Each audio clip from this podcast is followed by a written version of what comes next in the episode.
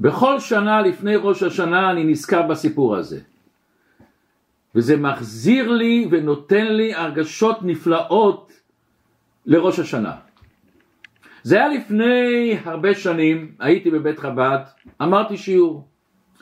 ובא אליי מישהו ואומר, מחפשים אותך בחוץ, הרב יכול לבוא? יצאתי החוצה. ראיתי בחור עם בחורה, והבחור שואל אותי האם יש כאן מקום שאפשר ללמוד תורה, ללמוד על יהדות וגם לישון ולאכול. אמרתי לו כן, יש לנו בבית חב"ד הישן למעלה חדרי שינה ושם אתה יכול לישון. וגם ניתן לך שיעורים, בשמחה. עבר תקופה, כבר שכחתי ממנו וחשבתי כנראה הוא התחרט ופתאום באחד הימים הוא מופיע. הוא מופיע, הבאתי אותו לחדר שלו, הראיתי לו את המיטה, הבאנו לו לאכול ואחרי כמה זמן הוא יורד למטה, אומר, או, oh, אני רוצה ללמוד תורה. התחלנו ללמוד תורה. ואני רואה אותו מתיישב מולי, מסתכל לי בעיניים, מסתכל בספר, ולא מגיב שום דבר. לא כן ולא לא, ולא שואל ולא מתרץ, מקשיב, מקשיב. עובר שעה, עובר שעתיים, עשינו הפסקה, ועוד פעם. וכך היה עוד יום ועוד יום, שלושה ימים. יושבים ומדברים ואני מנסה כל הזמן להדליק אותו. אני אומר לו, אתה יודע שנשים עושים ברכה שעשני כרצונו, או, שיש כאלה שלא עושים. ומעניין, אנחנו הגברים עושים שלא עשני אישה. הוא מקשיב, לא מגיב. ואני בכוונה מעורר דברים, אין, אין, אין שום תגובה. לא הסכמה ולא כעס ולא התנגדות. וביום השלישי הוא אומר לי, הרב אני יכול לצאת איתך קצת לטייל בפארק? הלכנו לפארק באנטוורפ, יש פארק של העיר, ממש בסמוך לבית חב"ד, וגם זה נקרא, פעם היה נקרא צ'ולט פארק, מכיוון שכל היהודים אחרי הצ'ולט והקיגל הלכו שמה לטייל, יפה. הולכים, הוא מדבר, מדבר, פתאום היה שקט. ואני רואה אותו נקרא בעצמו, כן להגיד, לא להגיד. אני אומר לו, אתה יכול להגיד, תפתח מה שיש לך ללב. אז מה אני אגיד לך מה, אני בא מישראל, למדתי בטכניון, אני יש לי דוקטורט לסוציולוגיה. ובגיל מסוים הייתי שרוף לשלום עכשיו, לשמאל, נגד הדת בצורה נוראה. אבל בשלב מסוים החלטתי אני רוצה לחפש את האמת. נסעתי להודו והלכתי מגורו לגורו עד שנפלתי על גורו בשם בוקואן, גורו מפורסם והדרשות שלו והשיחות שלו כבשו לי את הלב, כבשו לי את הלב. היה לו המון חוש הומור והמון רעיונות ונדלקתי אחריו. שם הסדר הוא שבשלב מסוים שאתה רוצה כמו שאומרים להיות שייך לו, להשתייך אליו בכל הלב והנפש, אתה נכנס אליו והוא נותן לך שם חדש. כמו אצלנו להבדיל אלף אלפי הבדלות ברית עושה את היהודי ליהודי, שמה החלפת השם. ואני נכנס אליו, אני מספר לו את כל הסיפור שלי ואני אומר לו, אני רואה שזה האמת, תן לי שם, אני רוצה להשתייך אליך. ואז הוא אומר לי, אתה בא מהארץ, כן. אתה מרגיש יהודי? כן, בהחלט מרגיש יהודי. ואתה מרגיש את השורשים שלך? כן, אני מרגיש את השורשים שלך. אז הוא אומר לו, לא, לא, אז אתה עוד לא יכול להיות שייך אלינו. אתה צריך להתנתק מהשורשים שלך. ואז הוא אומר לי, תשמע, תיסע לאירופה עם החברה שלו שהייתה לא מאחינו בני ישראל. היא גרה בהולנד, סע אליה להולנד. תחפש שם איזה בית כנסת, ללמוד תורה או באיזה בית מדרש, וכשתבוא ותלמד תורה ותראה מה שהיא יכולה להציע לך, ומה שאני מציע לך, ואז תהיה חסיד שלי בלב ונפש, ואז תהיה שייך אלינו. אתה צריך לפני זה לראות ששמה אין לך מה לחפש. אומר, באתי איתה להולנד, הלכנו לבית כנסת, לא היה שום מקום שיש שם משהו, הם אמרו לי, תיסע לאנטוורפ לבית חב"ד. באתי. ואני שומע אותך שלוש ימים. והחלטתי, אני לא נכנס לעניינים, אני לא מזדהה, אני רק באתי כביכול לברוח מהיהדות. ומה אני אגיד לך, שלוש ימים האלה שאני פה, מהפכה. ואני מרגיש כל כך רע שניצלתי אותך. ניצלתי אותך בעצם בשביל לברוח מהיהדות, להתנתק מהיהדות. אני רוצה עכשיו באמת ללמוד. ואז התחלנו עוד ללמוד מצוות מעשיות ובשום פנים איננו הסכים. הוא אמר לי, אני עוד לא מחזיק בזה, הוא צריך להתבשל באמת בכדי לעשות דברים. ובשלב מסוים הוא בא אליי ואומר לי, תשמע, אני מפחד שמה שאני כל כך מתחמם ומתקרב ומשתנה, זה גם בגלל האווירה פה, הסביבה החמה פה, האהבה שאנשים נותנים לי. אני חוזר להולנד, אל החברה שלי, ואני לא רוצה ללמוד ולא רוצה להיות שום קשר עם יהדות. ואני רוצה לראות אם זה יחזור לי. אם זה באמת אמיתי שאני קשור לפה, זה יבוא אליי בדרך ממילא בלי, בלי השפעה של הסביבה, בלי השפעה שאני לומד את זה. הוא נסע. עבר תקופה והוא לא חזר. בראש השנה כולנו מתפללים ויש לנו את המילים המרגשות האלה, האש, שאנחנו אומרים לקדוש ברוך הוא, מלוך על כל העולם בכבודיך, וינשא על כל הארץ, ויאמר כל אשר נשמה באפו, אומרים את המילים המרגשות האלה, ויבין כל יצור כי אתה יצרתו. ואני אומר את המילים האלה, ובאמצע עולה לי מחשבה.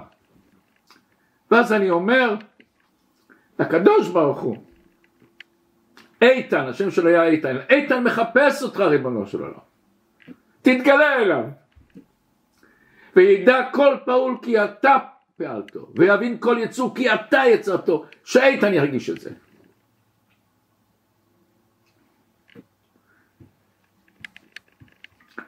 ולא עבר כמה שניות, ואני מרגיש יד על הכתף שלי. אני מרים את העיניים, איתן. קמתי, התחבקנו, וכולם מסתכלים מה הולך פה. אבל זה אמצע תפילה, אי אפשר לדבר. הבאתי לו מחזור, והלכנו להתפלל. אחרי התפילה באנו אלינו הביתה, ואז הוא מספר לי את הסיפור הנורא הזה. אומר לי, אני הייתי אצל החברה שלי, לא יהודייה, אין שום קשר ליידישקייט. ואני כל יום קם עושה מדיטציה.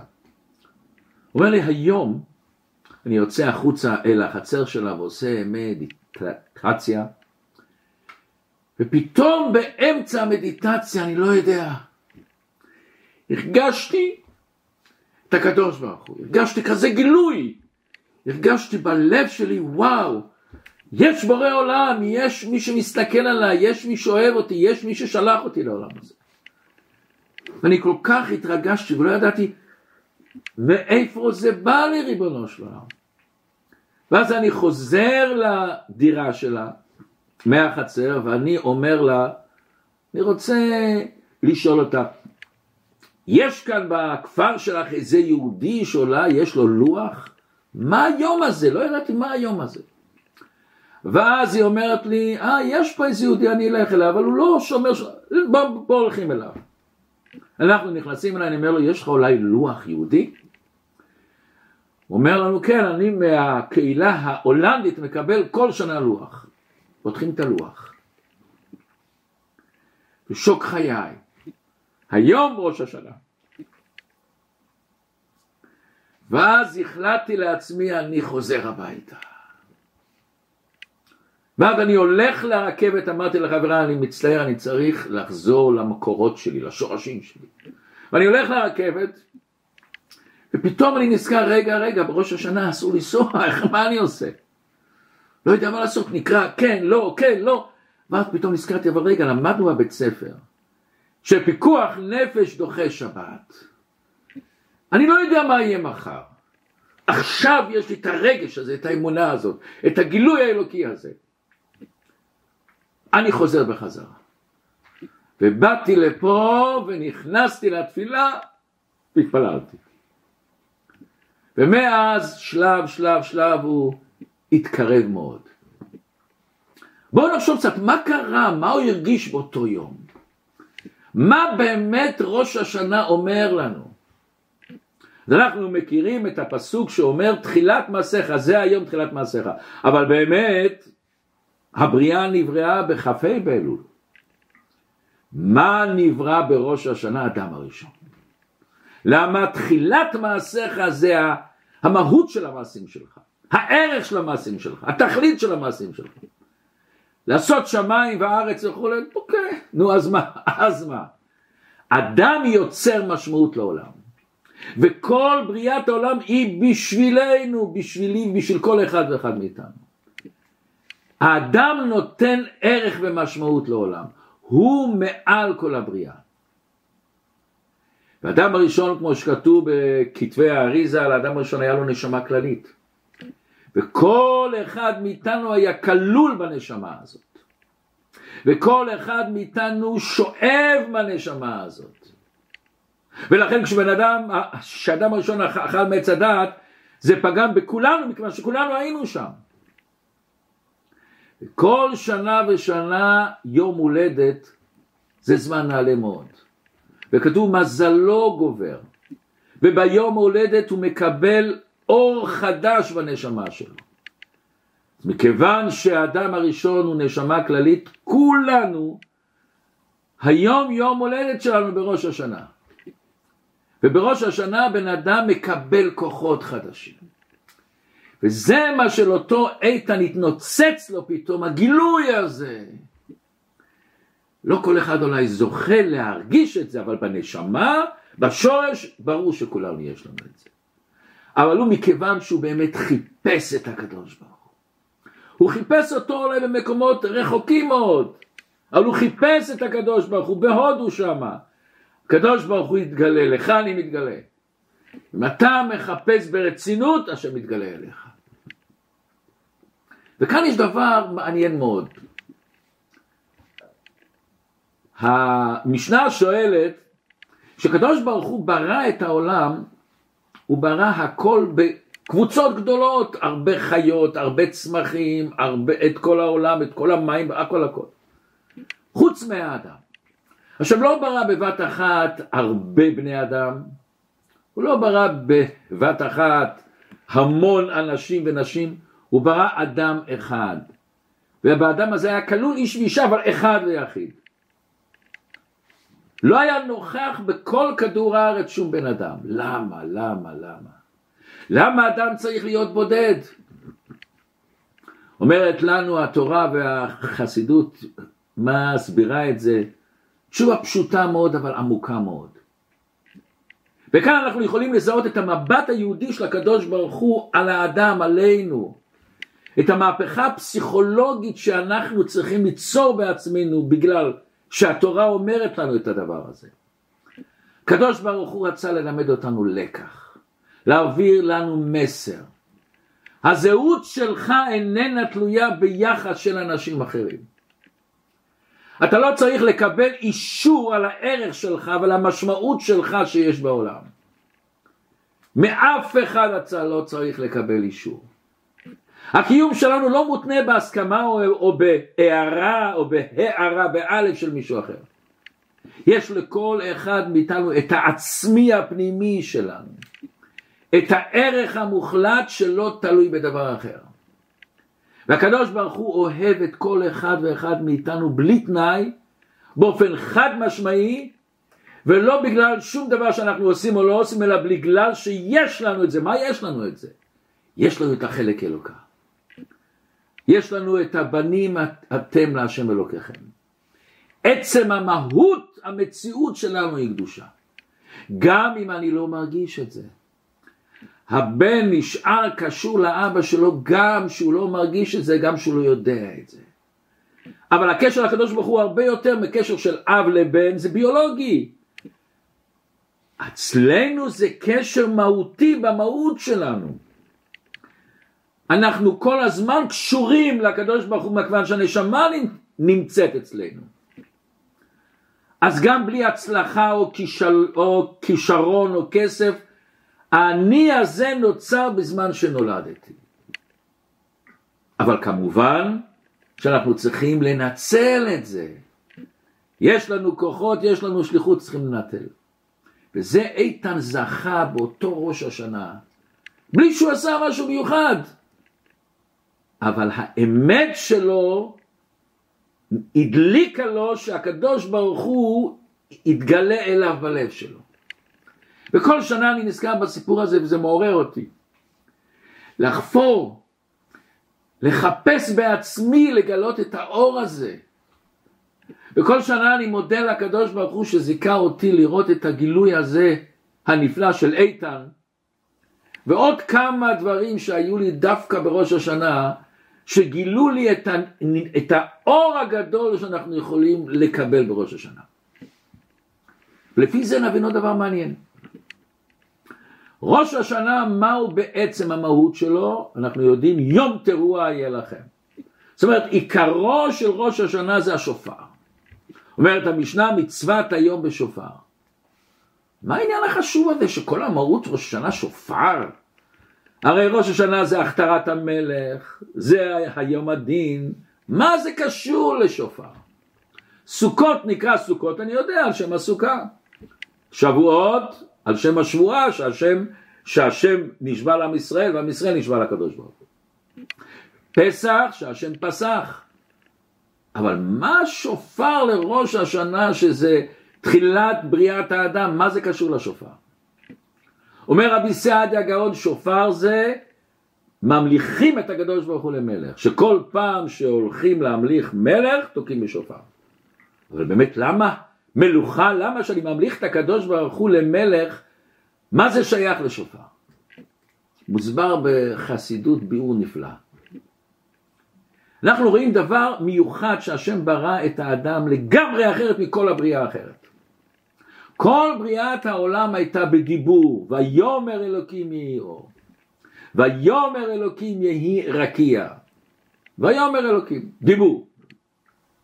כשהשם ברא את האדם לא כתוב ויאמר אלוקים יהי אדם, כתוב ויפח באפו נשמת חיים. מה ההבדל בין דיבור לנפיחה? אז אנחנו יודעים. דיבור אני יכול לדבר לדבר שעות שעות שעות אם אני צריך לנפח בלון, אני לא יכול הרבה. זה מאמץ, וכשאני נופח זה יוצא ממני. בדיבור זה יוצא על ידי שיניים ושפתיים וחך וכולי וכולי, זה לא ממש כמו שאצלי. נפיחה זה משהו, וואו, שאני מוציא בכוח. אנחנו תוקעים בשופר שגם שופר זה רק נפיחה. ויפח באפיו. אנחנו לא כמו שאר הנבראים שזה דיבור. מה ההבדל? בדיבור אני לא מוציא חלק ממני, זה צמצום של האור. האור האלוקי מצטמצם לי לברוא דבר מסוים. אומר הקדוש ברוך הוא אבל שבראתי אותך ואותי ואת כל אחד ויפח באפיו נשמת חיים. הוא נפח, הוא נתן חלק ממנו. ושופר, שופר זה נפיחה. ובואו נשמע סיפור נפלא, הרב יחזקאל אברמסקי. נולד בשנת תרמ"ו, נפטר בכ"ד באלול תשל"ו. הוא היה ראש בית דין בלונדון, אחרי זה בא לארץ, היה מראשי ישיבת לבודקה, חיבר הרבה ספרים. אני כשלמדתי בכל תורה זכיתי לשמוע ממנו שיעורים נפלאים. הוא התגורר בבית וגן אצל המשפחה שלו. שהרב יחזקאל אברמסקי היה עוד צעיר לימים, הזמינו אותו להיות רב של הקהילה בעיר סלוץ. סלוץ זה עיר ליטאית, עיר מפורסמת, היו שם הרבה גדולי ישראל, ובאותם ימים נשלט האזור הזה על ידי השלטון הרוסי. והכהונה של רב העיר הייתה חשובה מאוד, אבל זה היה מסירות עצומה והקרבה עצומה. הקומוניסטים ביססו את ההשקפות שלהם האידיאולוגיות של כפירה בקיום של בורא עולם. והם קידשו מלחמה בכל הדתות, ועל אחת כמה וכמה בדת היהודית. למה? שהיהודים היו שנואי נפשם של האנטישמיות ברוסיה. לפניו היה בסלוצקה הגאון הגדול רב איסר זלמן מלצר, אבל הוא נמלט מאימת הקומוניסטים, שהם ביקשו לתפוס אותו ולשלוח אותו לסיביר, פשע, הפצת היהדות. וכעת מבקשים תושבי העיר ברב יחזקאל אברמסקי ללכת למסירות נפש, שהמשמעות רדיפה עתידית מצד המשטר הקומוניסטי וסיכוי גבוה להישלח לסיביר. אבל הוא לא היסס. הוא ידע זה השליחות, מסירות נפש, אבל זה אני צריך לעשות. אף על פי שיש לי סכנה גדולה. הוא עשה באמת הרבה הרבה הפצה, אבל השלטונות מצאו אותו, לא אחרי הרבה זמן, בתור זמן קצר כבר החילו מרגלים להסתובב סביבו, תפסו ראיות, מצאו אותו מוסר שיעור תורה, פה הוא עשה ברית מילה, חיתן אנשים, והסוף היה כמובן, הלך לבית משפט, עצרו אותו, והוא שלח לכלא בסיביר. סיביר, מי שלא יודע מה זה סיביר, רק אני אגיד לכם, אם מישהו ירק, ירק, זה נהיה קרח. חמש שנים עבודת פרח, זרקו אותו לסיביר. כל יום בבוקר הרב אברמסקי היה צריך לצאת, לחטוב עצים, לבצע עבודות פרח. הוא תמיד התרגל בעדינות, באצבעות העדינות שלו, ללמוד, לקרוא, סבל עצום. לילה אחד הוא שוכב במיטה, ולא מסוגל לישון. והאיש על ידו ששוכב עורך דין רוסי שואל אותו מה אתה כל כך מעורר? למה אתה לא יכול לישון? מה אתה חושב באמצע הלילה פה? מה יש לחשוב פה? אומר לו עורך דין אני אגיד לך גם מה שאני חושב. אני חושב שכל המשפחה שלי נהרגו על ידי הקומוניסטים מה אתה חושב? אומר לו אברמסקי אני חושב על איזה תפילה שאנחנו מתפללים שמתחיל היום לפני שהם קמים מהמיטה. שואל אותו מה זה? אנחנו אומרים מודה אני לפניך מלך חי וקיים שהחזרת בי נשמתי בחמלה רבה אמונתך. מה התפילה הזאת? אני מודה לך הקדוש ברוך הוא שנתת לי, החזרת לי את הנשמה. ואז הרב רמסקי אומר לו, אני אגיד לך מה זה מטריד אותי. אני שואל את עצמי, למה אני חייב לומר את התפילה הזאת? בעוד כמה שעות כשיגיע הזמן אנחנו נצא מהקרש הזה שנקרא מיטה. בשביל מה? אין לי כלום בחיים, החיים שלי לא שווים כלום. אין לי משפחה, אין לי ספרים, אין לי חופש, קור כלבים. האכזריות של המנהל של הבית כלא הזה היה נורא ואיום. החיים שלי אין שום ערך. ויש סיכויים גדולים גדולים שאני אמות פה ואני לא יודע אם אני אקבר בקבר ישראל אז למה אני צריך להגיד מודה אני לפניך מה איך אני יכול להודות לקדוש ברוך הוא זה חיים? אומר זה מה שאני חושב ואז העורך דין הזה רואה את אברמסקי אומר שם את הידיים ואומר בהתלהבות מודה אני לפניך אז הוא שואל אותו רגע רגע רגע אז מה מה אתה אומר את זה? הוא אומר אצלי אני אומר את בייחוד השתי מילים רבה אמונתך מה זה רבה אמונתך? אני מודה לך ריבונו של עולם שהחזרת את הנשמה בי ושיש לי את האמונה בך רבה אמונתך על מה הוא הודה בעצם? ולפעמים אנחנו מסתכלים על החיים שלנו ואומרים לעצמנו, מה אני צריך להיות אסיר טובה? הכל מאבק. לפעמים יש אנשים שהנישואים שלהם לא קלים, הילדים שלהם לא קלים, הפרנסה לא פשוטה בכלל, הוא בלחץ, ההורים שלו לא בריאים, הבוס שלו מוציא אותו מדעתו, שינויים במצבי רוח שלי, אני לפעמים אפ ודאון, מה זה? מה אני צריך את זה? איך אני יכול לקום בבוקר להגיד בהתלהבות מודה אני לפניך? בשביל מה? אומר הרב אברמסקי, רבה אמונתך. האמונה הזאת שיש בי בך השם, היא יוצקת, יוצרת בי כוחות נפלאים. למה? אני מאמין שהחיים שלי זה לא סתם, זה לא חיים שאין בהם ערך. אתה הקדוש ברוך הוא היוצר שולח אותי לכאן. למה ריבונו של עולם? כי הפקדת לי שליחות מסוימת. שלחת אותי למקומות אפלים שם החושך עצום, אבל החושך הוא חלק מהמשימה שלי. ההלם הצמצום הזה בחיים זה מגדיר את השליחות שלי. זה גורם לי להביא אור גם בחושך הזה. זה עושה את החיים שלי גדולים. החושך הזה, הצמצום הזה. בכל מצב, בכל מה שלא יהיה, יש לי את האמונה הזאת. וזה נותן לי את הכוח לחיות את, החיים בסביר. האמונה ששלחת את הנשמה שלי לעוד יום כדי להביא אור בעולם הזה. עוד יום להביא אור בנישואים שלי, בילדים שלי, בבית שלי, בחברים שלי, בכל, בכל האזור שלי. כן, כאן דווקא בסיביר אני יכול להגיד מודה. כמה שיש לי שאלה למה, ואיך, ומה התועלת.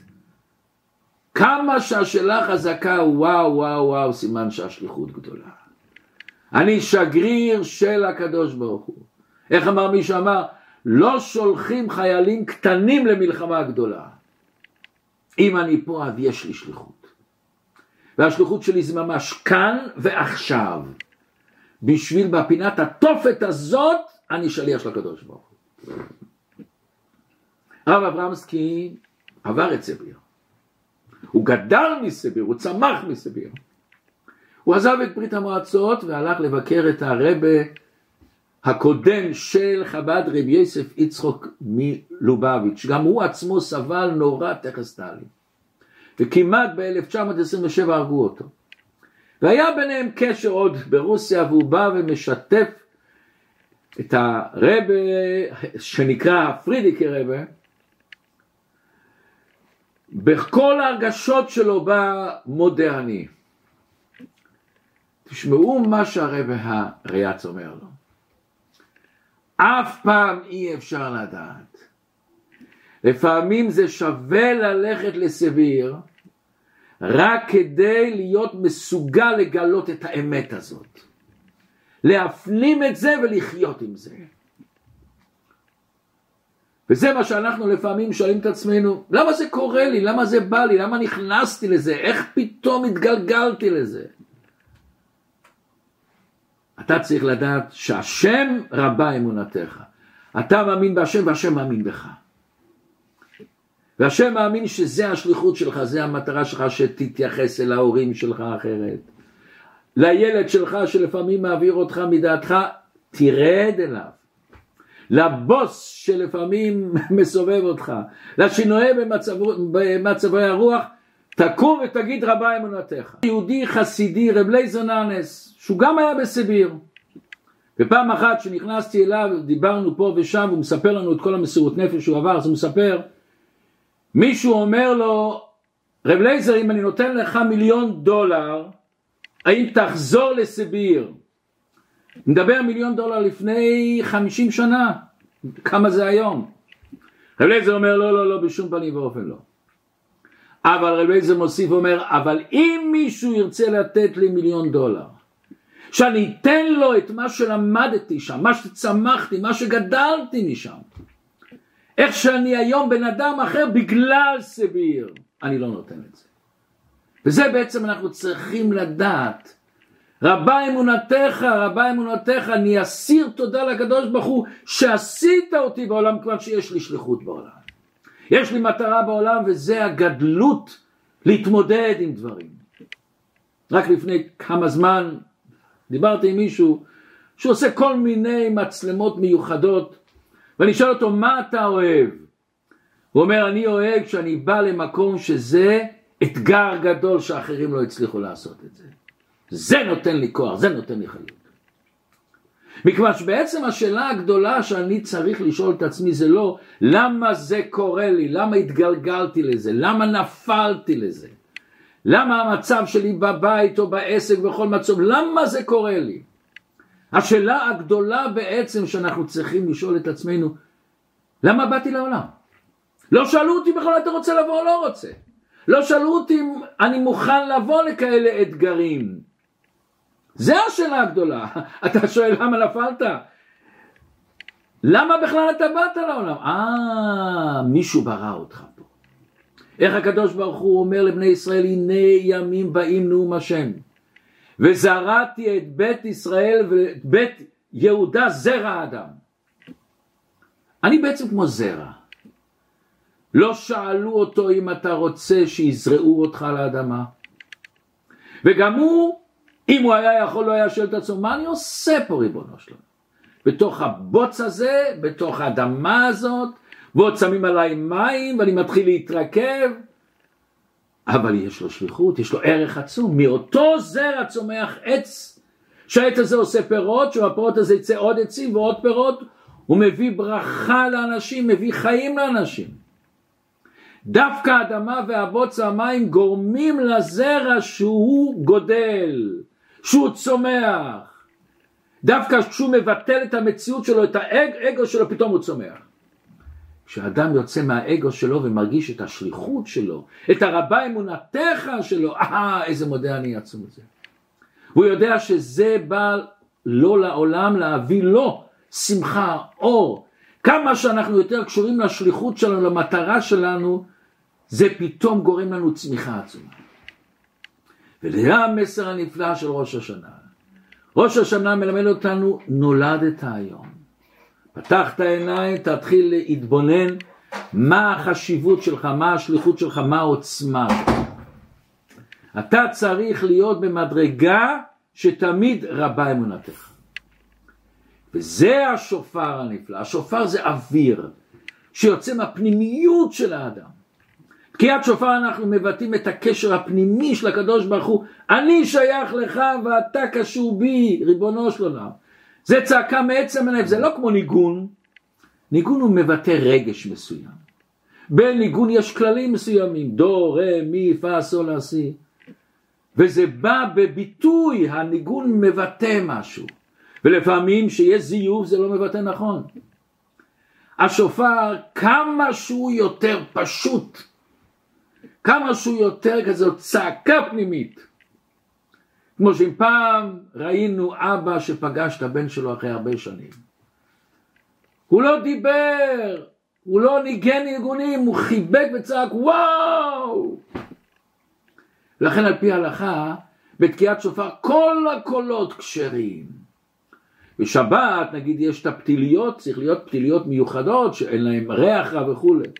בארבעת המינים גם צריך להיות זה כליבן והוא צריכים להיות מינים יפים בלולב ואתרוג וכל הדברים. פה לא צריך להיות יפה פה, פה צריך להיות צעקה פנימית, את הוואו הזה.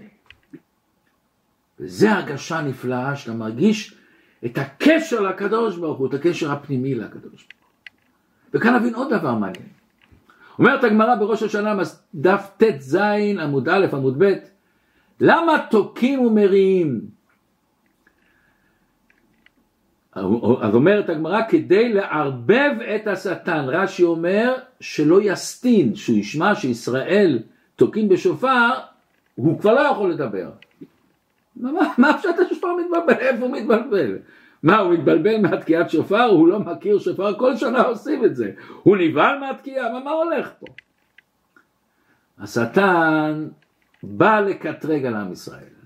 למה הם עושים ככה, למה הם עושים ככה, למה הם לא מתנהגים פה טוב, ולמה הם לא, לא עשו את הדבר הזה הטוב. אבל פתאום הוא שומע שופר שזה קשר פנימי של הקדוש ברוך הוא להשם. אין לו מה לומר, אין לו מה לומר, הוא לא יכול לעצור את הקשר הזה. הוא לא יכול לעצור את הקשר הזה מכיוון שהקשר הזה הוא למעלה מכל הלכלוכים ומכל החטאים. זה קשר שלא יכול להתנתק. ואחד העניינים בתקיעת שופר זה להזכיר לנו עקדת יצחק. אנחנו יודעים שהתורה אומרת וישא אברהם את עיניו וירא והנה איל נאחז בסבך בקרניו ואז אברהם לקח את האיל הזה והעלהו לעולה תחת בנו. מה פשוט איל שהוא הסתבך בש... עם השתי הקרניים שלו בסבך? מה זה חשוב? אם כן הסתבך או לא הסתבך, ראית איל. ומה זה שכתוב וישא אברהם את עיניו, הוא צריך להרים את העיניים, מה, מה, מה פה צריך לראות כל כך? ראית, תיקח אותו. מוסבר בספרים, הקרניים של העיל זה החלק הגבוה שבו, החלק האצילי שלו, היפה שלו. בזה משתקף הזהות היהודית. אנחנו הרבה פעמים פוגשים יהודים, כששואלים אותם, אתה יהודי, הם מסתבכים. או שהם עונים לך, מה אתה מתכוון יהודי? שומר מצוות, לא עכשיו מצוות. או אומרים, האימא שלי הייתה יהודייה. למה כששואלים אמריקאי, מי אתה אומר אמריקאי, צרפתי, צרפתי, לא מסובך, יהודי, מה אתה מסתבך ריבונו של עולם? אני יהודי, אני יהודי, גמרנו. למה מסתבכים? זה כמו אותו איל שהוא הסתבך. במה הוא מסתבך? בקרניים, בנשמה שלו, ביופי שלו, בעוצמה שלו. הוא לא ידע בדיוק איפה אני שם את עצמי. בא הקדוש ברוך הוא ואומר בראש השנה תצא מהסיבוך שלך. תיקח את השופר שלך, תיקח את הנשמה שלך, אל תסתבך, זה אתה. זה אתה ותתקע בו ואל תתפעל משום דבר אחר. וזה ראש השנה, תיוולד מחדש, תגדל מחדש. היה אחד שקראו לו נתן יעלין מור, הוא היה ממנהיגי המחתרת לח"י, עיתונאי וחבר כנסת. יש בארצות הברית עיתון אלגימר ג'ורנל ששייך ל... שהיה שייך לקרשון יעקובזון. זה הבן של הרב רבי יוסף יצחק יעקובזון. זה האביו של, של הרב יצחק. והוא נתן לו לכתוב טור ונתן ילין מור היה בלשון עדינה לא המאמין הכי גדול, לא השומר מצוות הכי גדול. אבל הוא רצה שבעיתון יהיה גם מקום לכזה בן אדם. ואז הוא בא לשמחת תורה ואז אומר לו העורך העיתון קרשון בוא נעבור אצל הרבל לקבל כוס של ברכה. הוא אומר מה אני אכנס יזרקו אותי, אני כזה אפיקורס, כזה אחד שמתקיף את היהדות, יזרקו אותי, הוא אומר, לא, אל תדאג, בחב"ד לא, לא זורקים אף אחד. ואז הוא עובר אצל הרבי איתו. רבי אפילו לא שואל את השם שלו בכלל. רבי מביא לו את הלחיים, והרבי שואל אותו, מה אתה עושה בקשר להפיץ יהדות? מה הוא יענה לרבי? הוא לא שייך לזה בכלל. אבל הוא לא רוצה אז הוא עונה לרב בצורה האדונה, היד טראכט, יהודי חושב. אז הרב אומר לו, אתה כבר לא צעיר, אתה כבר מבוגר, לא הזמן לחשוב, צריכים להתחיל לעשות, מה אתה עושה בקשר לזה? אז הוא עונה לרב כמו הברדיצ'בר. אף אחד לא מבין מה הוא מתכוון, כמו הברדיצ'בר. ואז הרב עונה לו, אני לא מסכים איתך. בסיפור של הברדיצ'בר זה נוגע למישהו אחר, לעצמך יש לך בחירה. זה היה בתשל"ז.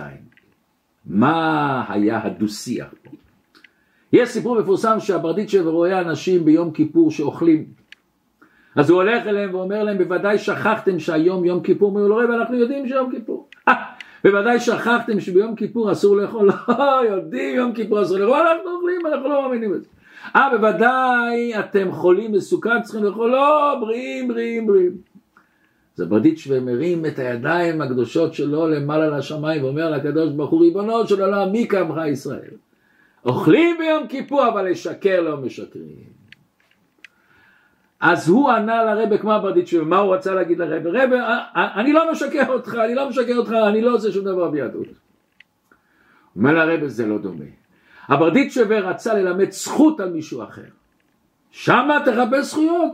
אליך אתה יכול להשתנות, אתה יכול לעשות מה שאתה רוצה, אתה צריך לעשות. בתשמ"א, ארבע שנים אחר כך, הוא חזר לאמריקה, השם ישמור, היה לו מחלה קשה. והוא היה בבית הרפואה והוא קרא לגרשוני יעקובזון לא, לאותו עורך העיתון לבוא לבקר אותו. הוא בא לבקר אותו. ואז הוא מביא לו מעטפה חומה. ואומר לו, יש פה מאמר שאני מבקש ש... שתכתוב את זה בעיתון שלך רק אחרי 120 שנה שלי. אחרי כמה זמן הוא נפטר, והמאמר התפרסם. הכותרת היה דרישת שלום חמה מגיהנום. דרישת שלום חמה מגיהנום. והוא כותב שם, הוא ידע, ידע, הוא היה ספרותי, עיתונאי כזה, כתב בלשון מליצית אני בא לשמיים, זורקים אותי להגיהנום, לתוך צוהר רותחת, בתוך בור עמוק, מלוכלם, הוא תאר את הגיהנום. ואז פתאום מרימים את המכסה שמכסה את הבור למעלה למעלה, נכנס אור, ואני מרים את העיניים שלי. אני רואה את הלובביץ' רבה. אני רואה את הרבה, מביט בי. הוא מחייך. הוא אומר, אף אחד לא היה חולם לשאול אותי מה אתה עושה בנוגע ליידישקייט? כל אחד יודע שאני לא מאמין, אני לא קשור. הרב רואה אחרת. הרב מסתכל עליי, גם במקום שאני הכי נמוך, הוא מסתכל עליי, אתה שייך לקדוש ברוך הוא. אתה קשור לקדוש ברוך הוא. זה הדבר הנפלא שאנחנו צריכים לדעת בראש השנה, כל אחד מאיתנו. מהכי גדול עד הכי קטן. אנחנו יודעים שאותו איל שאברהם אבינו שם אותו לקורבן, אומר המדרש, שהיה לו שתי קרניים, שמאלית, שמאלית וימנית. בקרן השמאלית תקעו בשופר הזה במתן תורה. קרן הימנית שהיא יותר גדולה, זה לעתיד לבוא. אחד מזכיר לנו, השופר של הר סיני מזכיר לנו מאיפה באת, מאין באת. באת ממתן תורה, כולנו היינו שם. ולשופר השני אומר, לאן אתה הולך? המסע שלנו זה מסע ארוך ממעמד הר סיני עד ביאת משיח. ושופר בראש השנה צריך להדליק אותנו, לעורר בנו את ההרגשה מי אנחנו באמת ריבונו של עולם. ואומר לנו לאיפה אנחנו הולכים. איך כתוב? ובשופר גדול ייתקע ובאו העובדים מארץ אשור והנידחים מארץ מצרים. בזמן משיח יתגלה השופר הגדול של בנו, הנקודה הפנימית שבנו. שהשם ייתן לכולנו שנה טובה ומתוקה, שבראש השנה נפתח שערים, שערים חדשים. ונתחיל לכתוב את הספר החיים שלנו. בראש השנה פותחים ספרים, ספר זה תכתוב את הספר שלך, מה אתה כותב את הספר שלך, מה אתה משאיר בעולם, מה השליחות שלך, מה רבה אמונתך של הקדוש ברוך הוא בעולם. ושנזכה בקרוב ממש לביאת משיח.